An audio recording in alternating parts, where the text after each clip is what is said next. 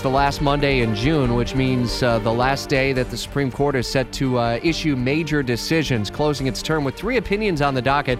A Texas abortion clinic seems to be the big one. Dorey Scheimer in our Washington Bureau with a closer look at essentially what they would uh, ultimately be deciding here, Dorey.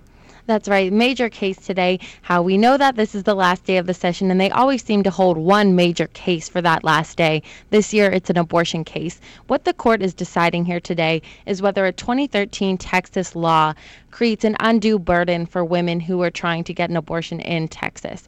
Um, that law makes it so that doctors have to have admitting privileges at a hospital within 30 miles of the clinic.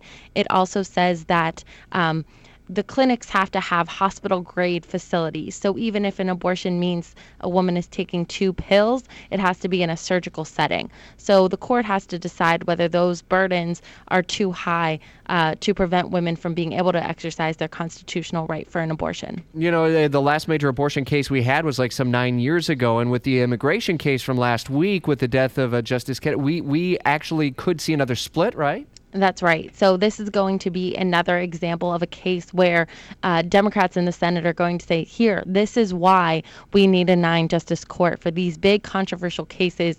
We need that swing vote, that deciding person, uh, so that we don't have these split decisions that just go back to a lower court and don't set any national precedent uh, in the decision. All right. So, well, we'll see what happens as a result of uh, the Supreme Court a little bit later today. Former Virginia Governor Bob McDonnell's case is also up for decision, and a federal law that seeks to keep guns out of the hands of people convicted of domestic violence also on the docket.